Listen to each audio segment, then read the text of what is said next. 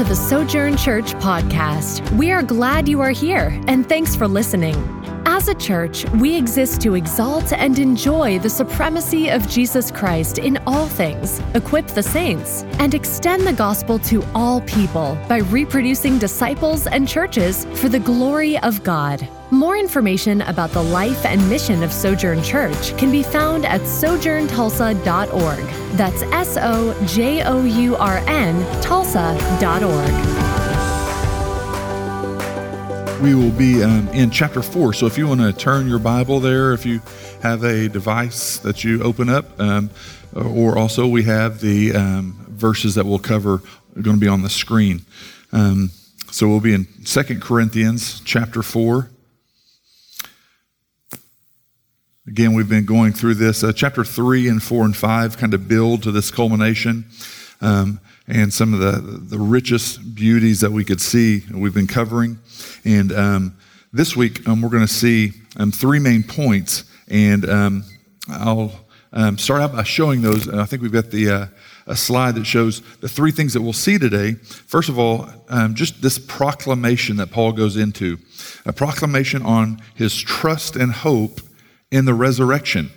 and that's our, our resurrected life with Christ um, that he, he's, he's saying, I believe this. I'm proclaiming this, that I have trust and hope in the resurrection. Um, and then, secondly, um, we, we get the, great, the greatest treasure, which is God Himself. And out of that, He gets worship and glory. So, so you see two things happening there. We get God, and then God gets worship from all of us. And so we're going to see how those two things fuse together and then the third thing is we do not lose heart because God is renewing all things.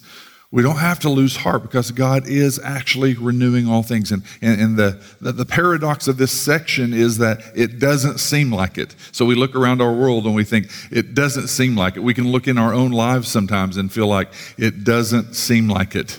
Um, so let me um, start out. Let's, let's read, if you'll turn with me to your, to your Bible or to your device.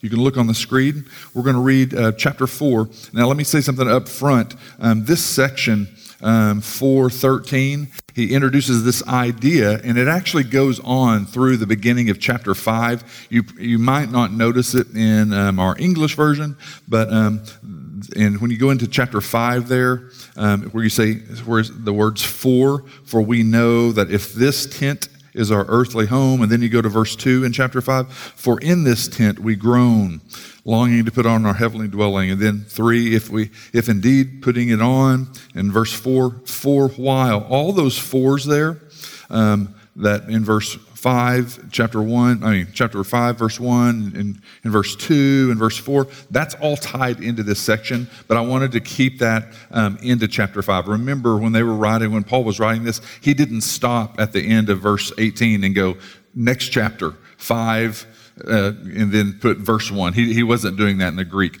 So th- this idea continues, but the reason that they separated that in our Bibles, um, going back to the King James even, was because um, in the Greek and Hebrew, as they, they would do that, there were not um, the paragraph breaks. A lot of times there was not any kind of punctuation like we have periods and um, uh, you know exclamation points and things like that, and commas. They didn't have that. So this idea is going to fit into the rest of chapter five, but he's building through this, and we're, we're taking all the way back from chapter three, and we're getting into chapter four, and I'll walk us through a little bit of that. But we're going to be reading 13 through 18 in chapter 4. Um, and so here's this main idea he lays out, and then he goes into those fours. Um, Since we have the same spirit of faith according to what has been written, I believed, and so I spoke.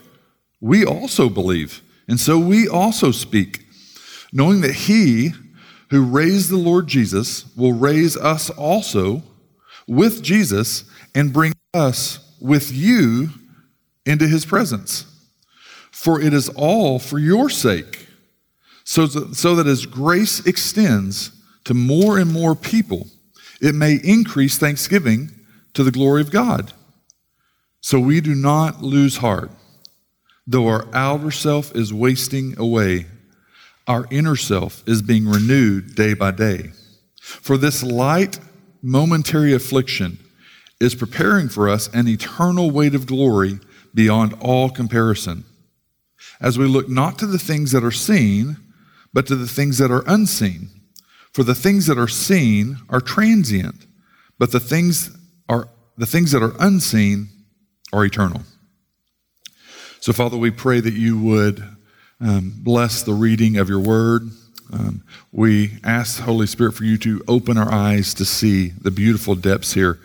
We ask for you to bring those, those, those welcome gifts of, of conviction of heart, um, the welcome gift of a need for repentance, a need for confession. Would you bring that to us to help us see our need for you? And out of that conviction and need for repentance and confession, would you bring renewal? Renewal, as Paul talked about here, in our inner being. And then, then we would rest in what Christ has done. We would rest in the work that you've done, and we would turn that into worship as we see in these scriptures, that we would rest and then rejoice in you and you alone. In your name we pray. Amen. So, um, the first thing I want us to see there is this, this aspect in verses 13 and 14 of Paul's proclamation of trust and hope in the resurrection. So, um, Paul is tying together. So, let me go back and let's, let's bring chapter 3 and 4 together as we've walked through that. If you go back through there, um, where Paul had talked about previously the old covenant, and he was talking about the ministry of the old covenant, which he actually said was a ministry of death, and it was um, coming to nothing now. So we think about that, and that seems like, wow, all those Old Testament rules, all those Old Testament laws, like, you know, De- Deuteronomy and Leviticus, like sometimes you read those. If you just happen to do the old, hey, you know, today I need to get up and read the Bible, today I need to spend some time with the Lord, and you just do the old, I'm going to open up the Bible and point and close my eyes and point, and like you end up in like Leviticus 16 or something, like you're wondering, do I need to go and kill my dog and like take the blood and like drag it around in a circle three times in my yard? Like, uh, if I go if I go over a quarter of a mile today, is God going to like rain down hailstones on me? And so like there's some weird things going on in some of the Leviticus, Deuteronomy, some of those laws or rules. And so um, a big question that most of us have is, you know, how many of those apply to me during my life? And so in, in the New Testament, it reveals all that was pointing to Jesus.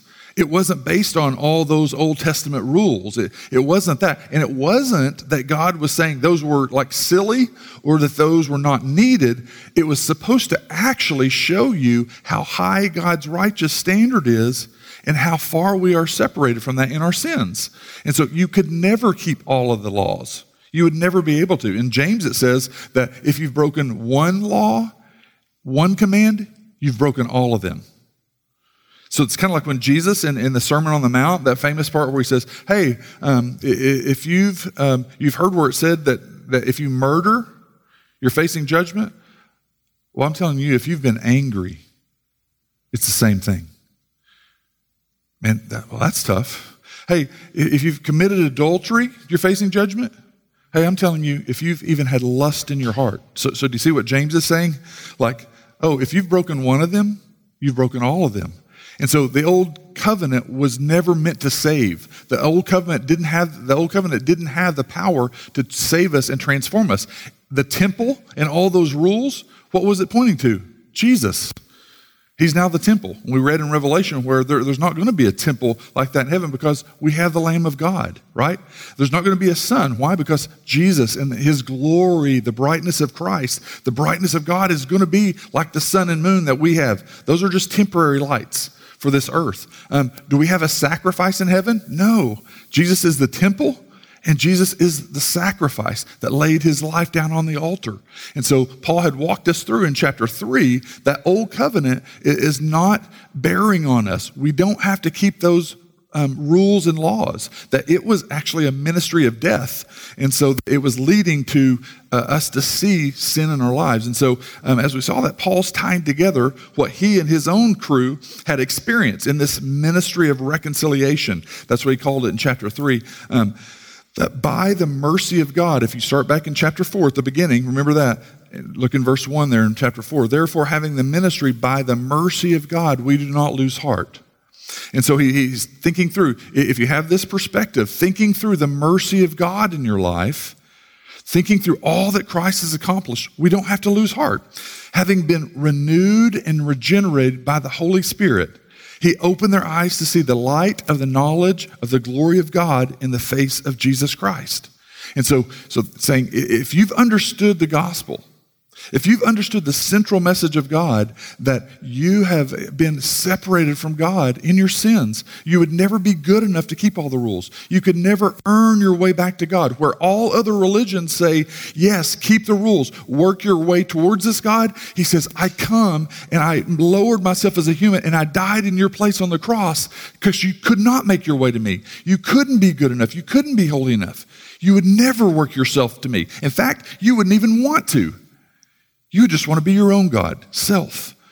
And so, through all of that, they've placed their faith in God. They see the mystery of Christ's death, how it's brought life to them. And that's what they believe and proclaim. He says in verse 13 there, what we're looking at, since we have the same spirit of faith according to what has been written. So now, let me give you a little, a little helpful thing. When you're reading your Bible, particularly in the New Testament, if you come a place apart, just like in this, look in verse 13 there, if you see it, it's on the screen. Notice the quotation marks where Paul says, since we have seen, since we have the same spirit of faith, according to what has been written. So now he's talking about something that's been written beforehand. When you see quotation marks and you're just doing your own study in the Bible, you got to stop and ask, where did he get that from?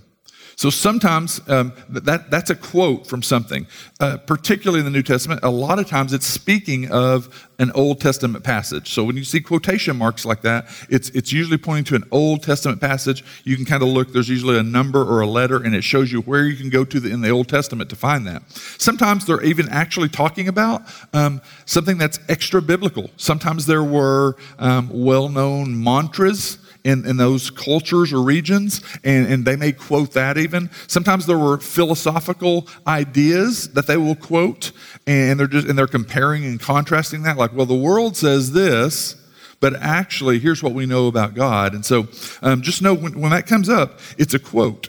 Um, where does this quote come from? This one comes from Psalm um, 116. I almost said 16. So it's Psalm 116, verse 10. And so um, here, here's the specific quotation it says, I believed even when I spoke, I am greatly afflicted. So let's look at verse 13. Since we have the same spirit of faith, think of that idea, the same spirit of faith. What is faith? We have this understanding, this new belief in something that we can't see. And that same spirit of faith that the Old Testament writer who first wrote that in Psalm 116, the same spirit of faith that he had though I'm going through affliction, though I'm going through hard time, I spoke and I believed. Paul saying, we are doing the same thing. I believe in this message by the same spirit of faith, according to what that same um, writer understood as we're going through afflictions. Because Psalm 116 is, is a, a psalm where the author is having faith, trusting in God, even while he's going through much, much affliction. So as we look at that, um, Paul's saying that he's affirming the same spirit of faith, the same belief and confession, um, according to what had been written by the writer of the psalm. The same spirit of faith that motivated the psalmist was having trust in God. Now, think through that psalmist, maybe a thousand years earlier, maybe 2,000 years earlier. Did that psalmist, the guy writing the Psalms, did they know of a, a God having a plan of what we're about to celebrate in, in the Christmas season? The angels in heaven those Old Testament people that wrote those books, they did not have any idea that God was going to come in the form of a baby as a human in a manger, did they? They did not know that that little Jesus, baby Jesus, was going to grow up and, and be a carpenter for 30 years and then go into his public ministry and start healing people and telling people, the kingdom is now at hand. It, it's me. All of that, all of that Old Testament, it, it's me. You're going to see me Go and die on the cross for your sins. Repent. The kingdom is here. Repent. The kingdom is here. And that was his message. They, they had no idea. Think of the Old Testament guy versus Paul. Think of the light that Paul has understood. It was Jesus. All of that was Christ. Think through the grace on our lives. Like we have heat and air conditioning. We have comfortable chairs. These are probably the most comfortable chairs you could ever imagine. Um, we have this wonderful, beautiful, aesthetic place to meet in. Um, we had, we had uh, just you know nice, warm clothes compared to them. And we have the light of the gospel. We've heard the gospel many, many, many times, and we even reject it many times. And yet, Paul's saying, Look at the, the life, the hope that we have, the life in the resurrected being. So Paul's affirming the same belief in confession. Notice uh, that Paul has his rest in the, the resurrection of Christ. He understands it's Christ's resurrection. The psalmist didn't even have that piece of the, uh, the puzzle. The psalmist did not understand that with clarity. So just a beautiful thing. Notice the end all purpose there also. Uh, first of all, notice this the corporate togetherness Paul has in view. So if you look there in that verse, he says, um, He is going to bring us with you. Paul's writing to this Corinthian church. Remember, they had not liked him for a while. And so Paul is saying, trying to get back in the box with them. He's going, he's going to bring um, us together with you into his presence. So there's this corporate aspect in Paul's writing also. So as you're reading the New Testament, you would probably be shocked to find out that Christianity is not our Western individualized idea. It's, it's a very communal, um, corporate thing. That other countries, they don't struggle with this. So you guys know um, I'm, I'm, from Sallisaw, and so I'm white. Um, Jamie, her family's Mexican, and so when I um, started in, being interested in Jamie and started liking her and started going around her Mexican get togethers, it was very, very, very different. Everything is family. Everything is rejoice. These, this person could have like stabbed your tires and like killed your cat last week, but we're loving each other and hugging each other and having lots of food and fellowship this week. And so there's this, there's this communal aspect all over the world. Many places still operate this way, where there's this, this close knit togetherness. And so that's if there's any place that should be happening, shouldn't that be the church?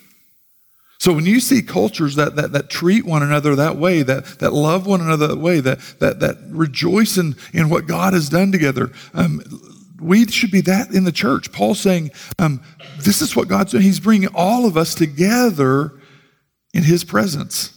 And, and notice the end of that. The end goal of that is that we would get God himself the end goal of salvation. So, so many of you may have thought through what is the whole purpose of God saving us? Salvation. Is it to be in, in, in a place that just has really nicer looking outside standards? Last night we were driving around and, and just if you saw the sky outside, beautiful sunsets. And Jamie literally was going, that's some of my favorite colors, just, just the beautiful um, created glory that God had displayed up there in the sky. It was just incredible. It's amazing that God just does that his creativity, his artistic ability, just for our sake, just for us to enjoy that to point to him. And so when, when you look at that, um, heaven's not just going to have prettier skies. Heaven's not going to have better fishing places for you to be reunited with, reunited with grandpa and just fish better. It's not going to have just better food. What, what's the point of heaven? What's the, what's the focal point of your salvation? What's the end goal of getting you saved? What's the end goal of you growing in sanctification? What's the end goal of a resurrected body? It, it's God Himself. You're brought back into the presence of God Himself. And it's not going to be like you go to a fireworks show here and you're really let down. Like, have you ever done that where you spend like four hours preparing, you get to this thing, and they do like seven minutes? You're like, I could have done that in my backyard. You're not going to be walking away like, oh man, if this is day one in heaven, wow, is it, how long is this lasting? This has been miserable so far. I'm really, really let down. You're, it's going to be awe and glory, and this, this idea of glory, remember, it's, it's, a weighty, intrinsic worth that, that not only illuminates light, something brilliant, but something weighty in the heart, as if you were almost standing by one of those huge bass things where when, when it beats, you can hear it that, that's like that. You don't go stand outside in a huge thunderstorm in Oklahoma. When the, when the tornado sirens start going and it's thundering and light, you don't go stand on a hill going, wow, this is just incredible. I feel so safe here. You, we run like cowards. We're like in little fraidy holes. We, we build, you know, $10,000 cement things because we are afraid of the sounds and the noises and the power of rushing winds, of, of the sound of those things. And that may be parts of like, I don't know, Tuesdays in heaven may just be loud crashes and thunder and stuff. Like, and you're, like you don't have to be afraid. You're not going to die. But it's going to be something uh, just huge and just beyond comparison. And so that's what all of that is going to be with the focal point of God Himself. Not the surroundings, not God and all the benefits. Yes, there are going to be blessings, no sin, beautiful things, great experience, but, but He is going to be the focal point. And Paul's saying, God Himself. In the resurrection, we get Him.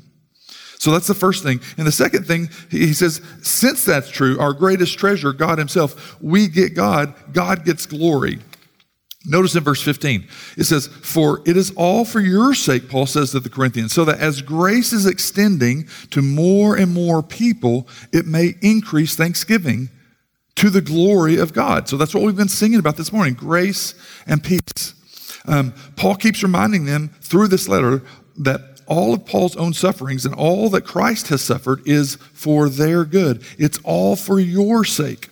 Um, so, big question that pops up here We've got two subsets. Uh, there's many more, but if you just two big subsets in Christianity. So, a um, couple of ways to look at this.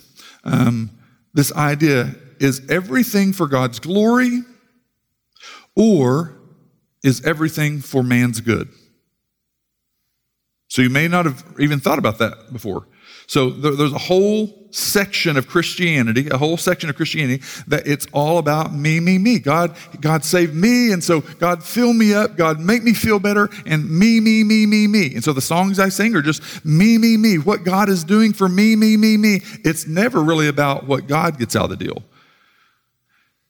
So is everything that God has done simply because God loves and values mankind so much? You may not have thought about that so very, very much before. Um, there's a whole subset of Christianity screaming this. It's such a focal point on, on mankind. You're so special. You're the reason God exists. You're so special. God loves you so much that you're the reason God exists almost. Like God was bored and lonely and weak, and He had to create us wonderful humans and now God has something to look forward to every morning. And that, that's not it at all. Um, but then sometimes we flip it. Or is everything God has done only because God wants to glorify himself? There's a whole other smaller subset of Christianity screaming this. Um, so, which is it? Um, we, can, we can make the mistake of creating two ditches on opposite sides. One side being about God's love and pursuit of man because man is so important, man is so huge, and we tend to think that way because that's us, right? Like you tend to think of your own well being naturally. Um, and then this other ditch over here, it, it's about God's love for his own glory. Well, we've talked for the last couple of weeks about God's glory. Don't, um, so it is not two separate ditches but think of it instead as one beautiful stream. Okay? Don't fall into the wrong camp of thinking that you have to choose one of those when God holds both of them together. The ultimate end goal of God Himself is that He would be treated as God, that He would be treated as God Himself, that He would be treated with the honor and the glory and the respect and the awe and the worship that He rightfully deserves. So God's glory is the very highest end goal, okay? Um, that may be new for some people. You may not have realized it, that, that your Christianity for a long time, the songs that you listen to, um, the way that you read the Bible is kind of a me, me, me. What do I get out of this? How's my day going to go, God? How's this? God, will you help me with this? Me, me, me, me. And, and not looking like, oh, it's all for His glory. As, as verse 15 says there, as, as grace extended, oh, grace hit you in the face and you received it and you got saved, it's coming to more and more people. The, the gospel came to you on its way to more people.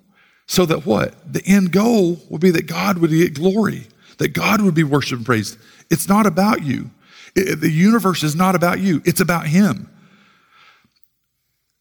For God to elevate humans as His number one thing over His own glory would be for God to bow down and commit idolatry. Think about that. You may not have thought through that before that. For God to elevate humans, and I would, I would, I would estimate, uh, Tim and I were talking before the service, that secular humanism, the philosophy of secular humanism, it has impacted the church so much that to where that is the main message. You, and let's put some God language in it. You and your God ordained purpose. A lot of churches want some life points, three life points on you and your God ordained purpose. If you just do this, you're going to experience your, your, your, your, your. Did you get that? You're going to experience this if you do these things. You see that? Very subtle shift. What's the focal point? If God exists to, to, to make our feelings the, the, utmost thing, so you feel loved and special and important, and for, for, you to, for you to be the utmost thing in God's eye, He would be bowing down going, That's the number one thing. And God would be an idolater. He would be sinning. God can't do that. So the number one thing is God's glory. God was already in eternity past, always completely glorified. He did not create out of a lacking need. They didn't spend 10 billion years in eternity past when there was no stars or universes or anything, and then they just went like, man, oh, this is getting kind of boring. I'm kind of lonely. Uh, man, the father, like, you're, you're, you're, pretty nice and everything. You get a bad rep, but um, you're pretty boring sometimes. And I, I, I wish we could just create something to play with. Let's create something to play. And just out of boredom or a lacking need, they, they created that. That's not what went on. It was only out of God's love and his graciousness that he decided. You can look in Ephesians and see what his purposes are. So some people get hold of this idea of God's glory being the number one thing, and, eh, which is true, that he exists to glorify himself. So if you look at the Westminster Catechism, and what's the chief end of man?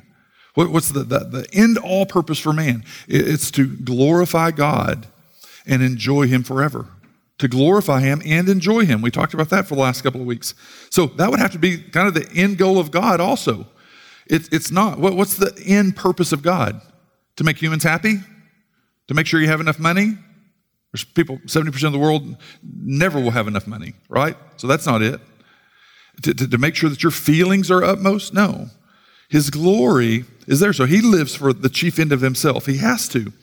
But in a reaction, in a response, sometimes in the American church, mainly, mainly the American church, you know, 3.8% of the population, um, people have wrongly placed man as the center of God's purposes. Um, and some have gone so far teaching that God doesn't really love mankind, that he just has to kind of tolerate us. So, thinking, uh, Christianity has become this thinking man's game instead of a love affair where you keep being reminded that you're the harlot. So it's this thinking man's game versus you being the one in Hosea, if you know the story. Every day. Man, God, why? Why would you do that? I'm going to do it today. I'm going to do it today, God. I'm going to betray you or tomorrow in lots of little ways. Why would you keep loving me? Why do you keep pursuing me? I'm just like this harlot. I keep on doing, my heart is bent that way.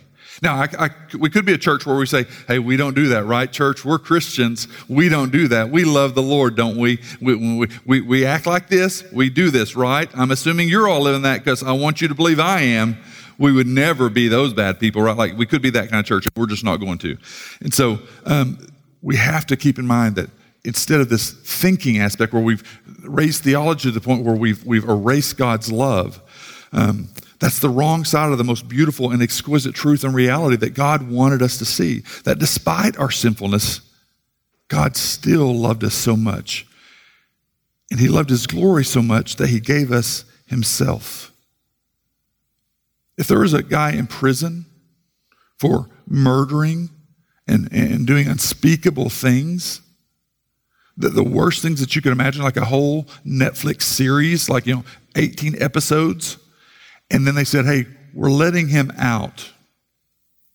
And we're giving him the riches uh, of the Amazon owner, of, of, of the, the, the highest riches and the highest position. This guy who is the murdering thing, that's what God has done. In, in a, a degree we can't even imagine. So for most of you, that may be a shock that people would get off on this type of thinking, but, but we've been in some circles where um, it's been said, you know, God doesn't love you. God loves his glory with this kind of big, savvy, theological, wrong, yet, yet self righteously proud smile. See that, God? I told them they were so foolish that they thought that um, it, it, was about themselves. I told them it's about your glory. It's foolish, ridiculous people. I, I set them straight. I told them you didn't really love them, you, you just had to tolerate them. It's not either or, it's both. Clearly, God's glory and majesty existed for eons before the Godhead ever even decided to exist, I mean, to, to create the world and the universe that we now know. His glory was the highest glory, whether man was created or existed or not. It was not a threat to God's glory to say God loves us, to say God loved us while we were yet sinners. So I don't know what happens if we get if we take good writing about solid theology and we take it too far, and now we're to this point where like, well, God really doesn't. I mean, He just loves the Jesus covering you. You've missed the whole point. John Owen and, and Jonathan Edwards would say, I don't know if you're saved. You've missed the whole point. That's what they were trying to say. Uh, it speaks even more of His glory. While you were yet sinners, he shined the light of his glory and gave you the light of his glory. We, we just, but you know what? We don't see ourselves. No matter how theologically savvy you are, whether you're weak and man centered or, or, strong and God centered, we still don't see ourselves as the harlot who should not have had glory poured onto us and grace poured onto us. After a while, we like to start thinking differently we like to start being proud of how much we know and, and how much that we can talk about these little categories and creating boxes. Some people think that God enjoys them more. God is pleased by their thoughts more, that they're more correct by thinking that God loves only His glory and is barely tolerating us. In an attempt to be more theological, they end up slapping God right in the face. Paul says it's, it's no compromise, it's both. It's God's glory and it's also speaking of God's unconditional love for people. It's all for your sake in verse 15. So that as grace extends to more and more people, it may increase to thanksgiving for the glory of God. So the top line, it's for you. It's for your good, the very best thing you could get, and for others. As more and more people, more and more people, and people, and people, and people and some people right there just, oh, just uh, makes me uncomfortable. Are we going way over here to be a man centered? No, you don't understand God. Fallen, despicable sinners receive grace. You're forgetting the point of grace. For their greatest good, it will lead to the bottom line of God's glory. The top line, we get God. The bottom line, God is worshiped in all his glory as God. Paul wants the Corinthians to see and God wants us to see that as we have received reconciliation with God through Christ, what He's accomplished, we should want that reconciliation to spread to others. If you really treasure and see Him as glorious and understand He was sent to save and to reconcile, and that then the Spirit was sent, and then that Jesus and the Spirit have sent us, then it will lead to grace extending to more and more people, increasing thanksgiving. To who? To God, not to you. And then in turn, what happens? Giving glory to God. Our, our mission statement. We exist to all exalt and enjoy the supremacy of Jesus Christ. So, so that there's that there's that idea. We're saying we want to exalt and experience the enjoyment of it. Not just exalt it and on a plaque up there. I want experience of that. I want to enjoy the supremacy of Jesus Christ. There's that 2 Corinthians 3:18. And beholding gazing, stare, entering into, staring at, being captivated, exalting, enjoying the supremacy of Jesus Christ in all things, in blessings, in beatings, in prosperity, in persecution, in health, in painful death, in celebrations, in cancer, through acceptance and afflictions, in living yet dying, sorrowful yet always rejoicing. So we're going to exalt and enjoy the supremacy of Christ in all things. Tomorrow you get a job uh, boost and you, you get moved up and you get this a new position and a new salary. And two months later, a family member gets cancer. We're going to exalt and enjoy the supremacy of Christ in all things. In all things. We're going to equip the saints to extend the gospel to all people. So, the gospel transferring grace and peace and transforming people in areas by re- reproducing disciples and churches for the glory of God. We do this for the greatest good that we could offer people reconciliation, a restored presence with God Himself that leads to God being worshiped and treated in His highest glory. So, the second thing we get there is we get God, He receives worship. And the last thing in verses 16 and 18, Paul says, based off of all of that, we do not lose heart because God is renewing all things. Look in verse 16. We do not lose heart. Though our outer self is wasting away, our inner self is being renewed day by day. So, first, I want us to see that God is renewing us here as we live. So you've got to see that God is renewing us as we live in this life. This speaks of this life, living on earth. Um, and, and I want you to note something. This is God's intent. You are in a constant process of wasting away. Though our outer self is wasting away. No, I, I don't want that.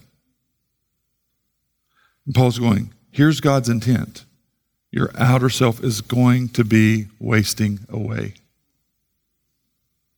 Now, the good news is our inner self is being renewed day by day. We do not have to lose heart in this world. It, it, may be tempting, but we do not have to lose heart. Yes, we feel and see in our own lives decay and corruption having its effects, but we also should be seeing and experiencing renewal, which leads to worship. So you would be a fool to say that you don't see that your life is wasting away. The people around you wasting away. Anyone see the news? Anyone listen to what's going on in our world lately? Um, for Paul, he was talking about, you know, personal life-threatening circumstances over and over, and we're going to see that in just a second. God reveals to us repeatedly, consistently, like 500 warning signs each day that this world is broken. The results of the fall into sin has corrupted effects on all levels of our world and our experience. So for Paul, he's going through life-threatening circumstances. For us, probably, you know, your level of immersion and information may be the worst suffering that you're going through. Your, your level of immersion in, in information. So this is this information age. And those guys that said that uh, in you know the late 90s had no idea what kind of information that we were going to be exposed to. The, the, the sheer um, volume of information that comes. So um, thankfully, we get to hear every level of brokenness and corruption instantaneously, right? So when someone's mobbed in Chicago, when there's a stabbing in New York of some small kid, when there's a tornado that rips through town and, and destroys 1,600 lives, lives and people are killed, when there's um, people just going in and, and, terrorizing places and people are being killed, all those things, a military move, captured by a drone over the Gobi Desert, we get to hear about all the bad news instantly. And isn't it so helpful and so life giving for you? All of this stuff.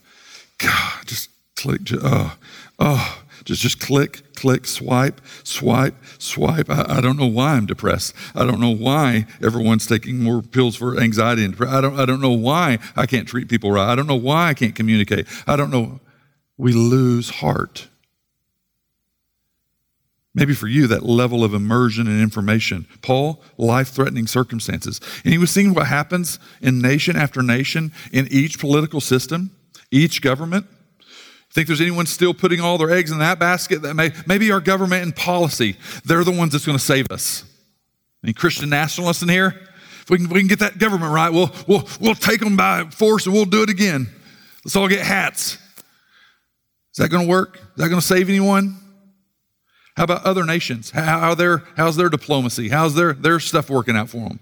Anyone putting your eggs in that basket? Really life giving. They've, they've got things figured out, right? Got all the answers. Anyone um, heard about the new strain of disease that you need to be looking out for next? You thought that COVID was bad. Stay tuned. Think that would get some ads if I was wanting to market some stuff? You know what's next? Because what's behind the scenes? Ads, algorithms, right? We're kind of learning that these Facebook things, like, oh, so so they, they, they know they know what I like to look at. They, they really know that you're being played, foolishly played by information. Anyone notice the patterns of weather? Whether they were always there or not, we just all know about it now days beforehand. Like anyone, everyone see the Weather Channel? Oh my gosh! If there's anything that's sensationalized, like they they just love it. Like uh, we joke, uh, Travis Myers went to our sending church, um, New Beginnings, and so um, like I, there's times when I would just text Travis, like because they those guys get excited when there's tornadoes in there. Like I mean, they just it's exciting. They're all up there and like Jerry, Jerry, where are you at? Jerry, can you? Uh, Travis, I'm seeing some, I'm seeing some uh, flashing lights up ahead, and, and it's just like you're like, hey, that sounds like really bad for us. We're about to die, but you seem really excited at this point. And so, are you in a bunker somewhere? Um, the Weather Channel. Anyone um, see that you, you have seven days to prepare and fear and fear. Hide your kids, hide your wife before being destroyed. Fear what's about to sweep through and destroy everything that you've known about life. In seven days, this is coming through. Back to you, Katie. And they just do that. And you're like, man, just overload of information, overload of media. And they're asking you to subscribe to this, to pay for this. And many people just click on it and swipe it and stare at it hundreds of times per week, hundreds of times per day. There's just a new, I think it was Gallup or one of those I just happened to see. A lot of pastors get it. And it's saying that 2,600 times a day, 2,500 times a day is how many times you touch your phone. You probably thought it was 40 or 100, right? 2,600 times per day. Just realize it's having a huge effect in our day, that may be what's causing you to lose hope. Just the sheer information, the things that you're staring at. Anyone ready for a break from all the bad news? The, the economy, the corruption of political systems, the abuses inside churches, outside churches, the greed of life and corporate America, the main, the, the pain of slowing, uh, slowly dying loved ones, the disasters and violence plaguing every day and every nation and every continent. And listen, it was by design. God said, You're going to be wasting away. It was by design. You can't keep from it. Now, you, you can, if you want to worry all the time and, you know, make your, your priority dressing up the doll, dressing up the doll and doing all your Facebook thing and, you know, or whatever the little apps that, you know, beautify your face and then position that, out. like you, you, you can paint the doll, you can, you can dress up the doll. If you want to expend all your energy and passion um, securing money for your retirement years and do it, go do it. Um, there's no guarantee because I've seen retirement homes. It, it ain't pretty.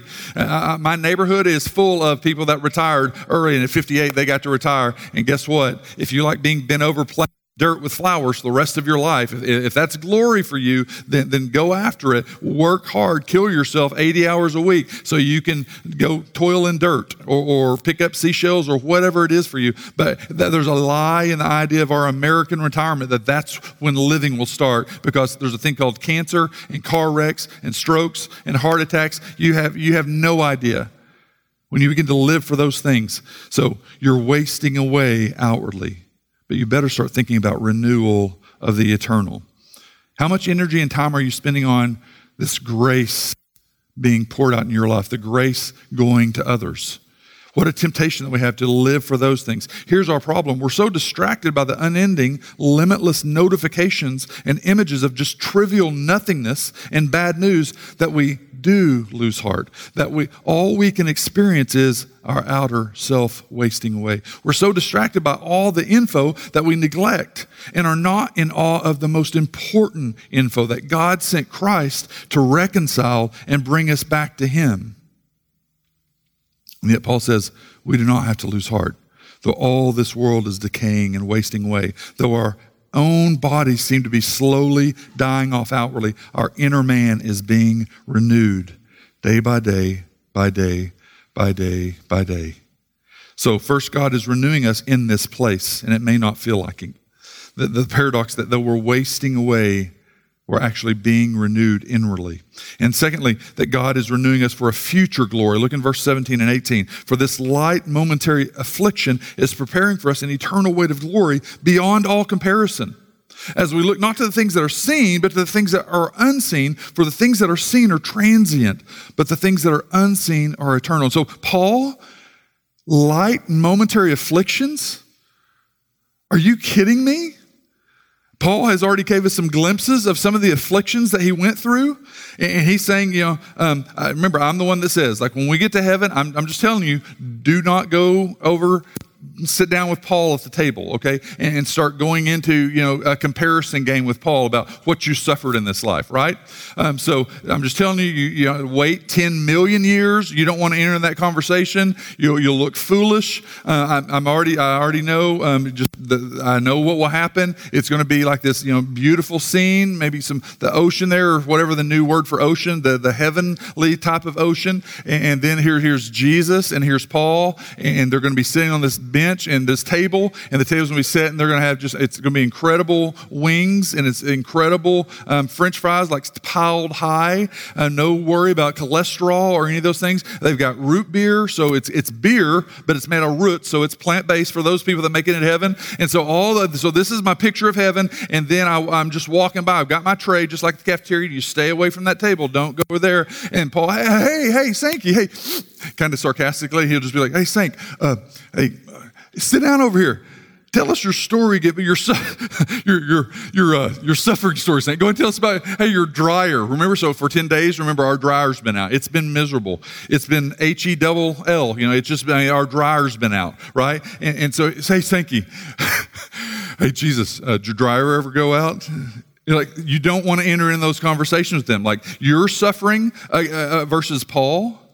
You know, it's, it's, the, the comedian that said, you know, don't walk in here uh, making jokes about your, your one wisdom tooth story because someone's always going to top it like, oh, you had one. That ain't nothing, right? And so I'm staying away from Paul and the table and him and Jesus because because they, they didn't have dryer problems, right?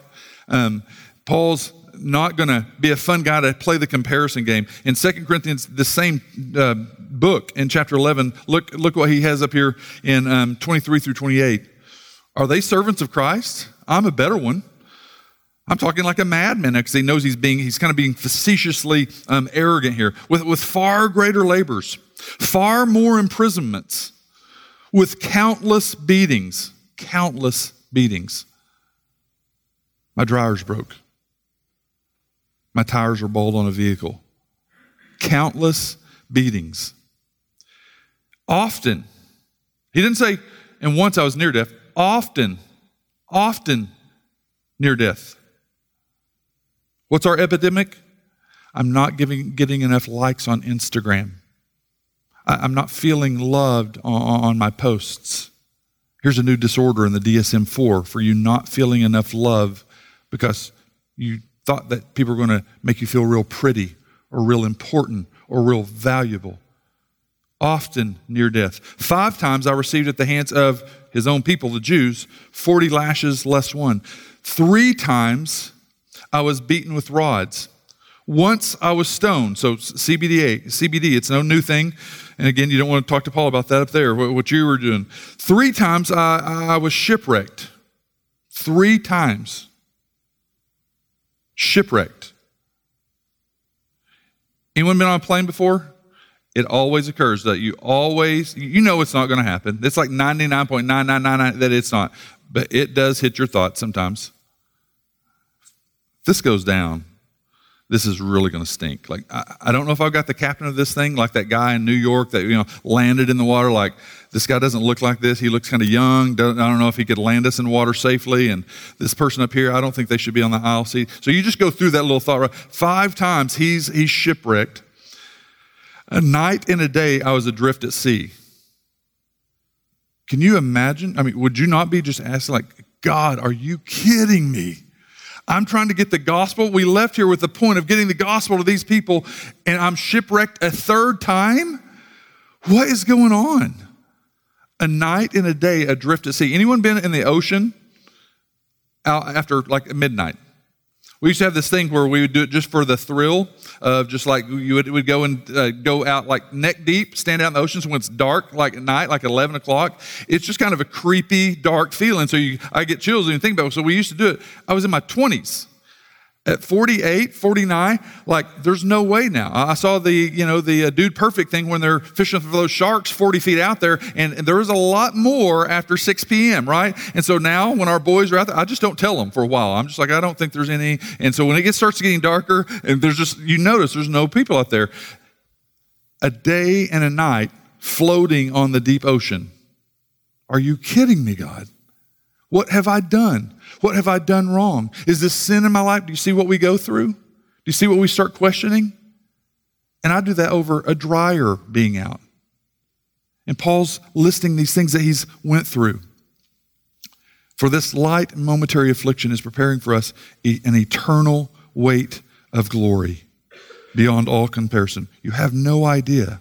He's been speaking about weighty glory the old covenant and its glory fading out, and the surpassing glory of the new covenant in Christ's luminous glory.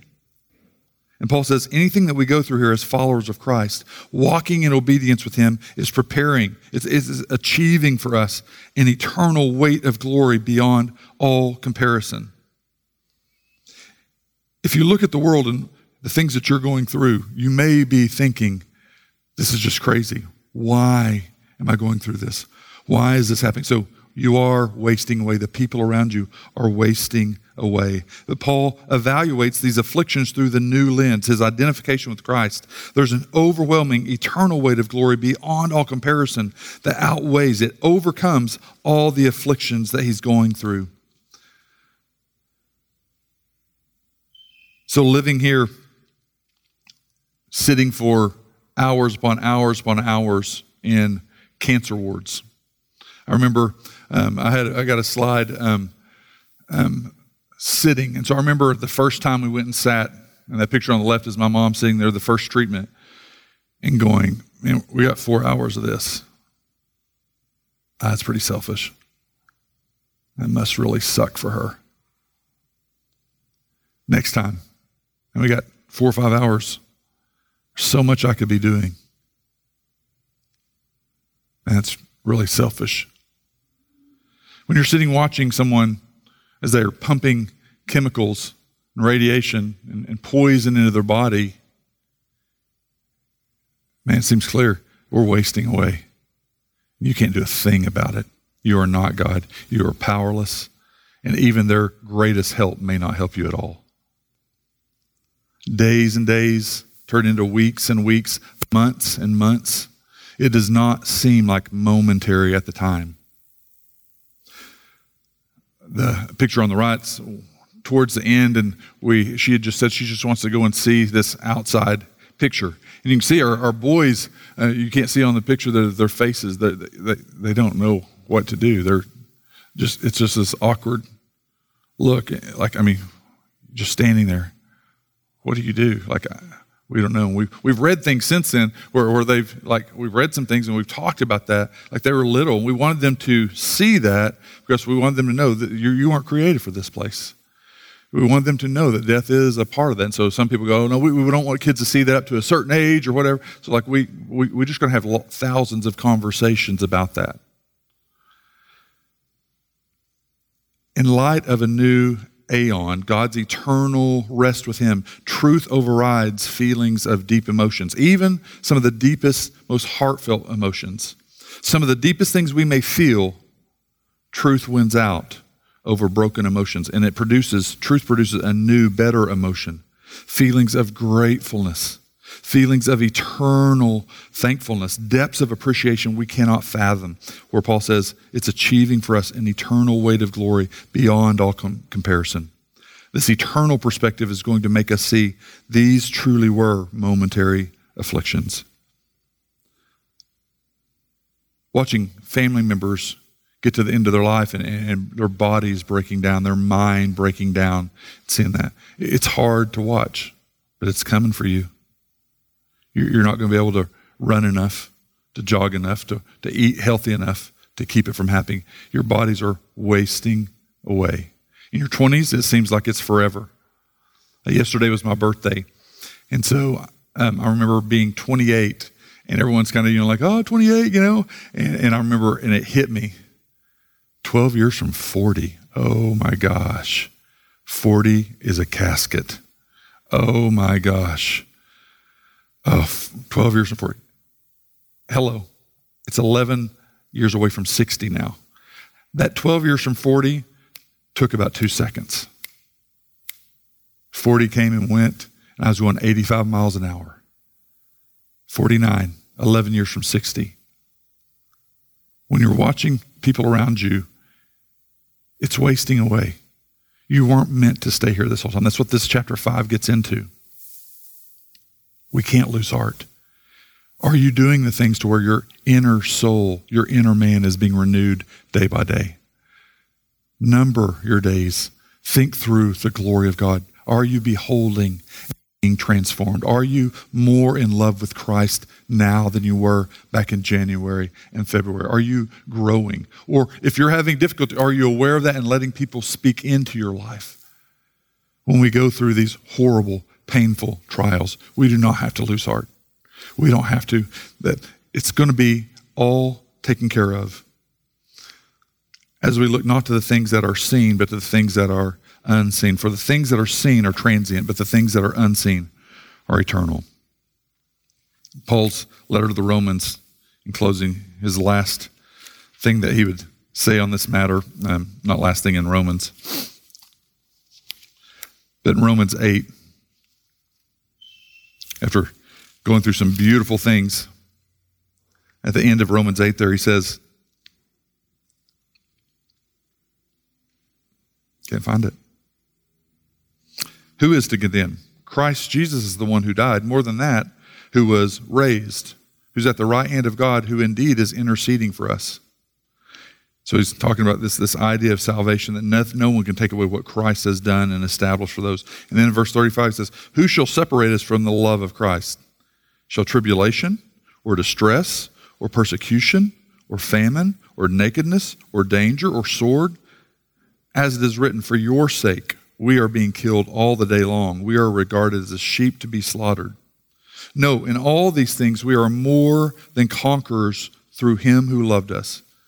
For I'm sure that neither death nor life, nor angels, nor rulers, nor things present, nor things to come, nor powers, nor height, nor depth, nor anything else in all creation, nor anything else in all creation will be able to separate us from the love of God in Christ Jesus our Lord. So I pray that you would take that this week. You may be facing things in your life now just asking, what is going on? Not shipwrecked, haven't been beaten five times, not going through the same things that Paul went through, but God placed you here. God placed you in this time. Some of the things that we deal with are different. But you still need the same God. You still need the same God to lean on, to, to cry out to, to trust in, to put your hope in. Paul says, That's why I put my hope in the resurrected body, that he is going to raise us up with him. He's going to be the focal point. So our trust and hope is in the resurrection, our resurrected life with Christ. In that we get the greatest treasure, God Himself, and God's going to get eternal worship and glory that starts here in the middle of the things that we're facing. And we do not lose heart because God is renewing all things. So, wherever you're at this week, I pray that you'd begin to think through that, what you're facing, that exalting and enjoying Jesus Christ, the supremacy of Jesus Christ in all things. What's the in all things for you? Take some time, I pray, and then we'll go into the Lord's Supper.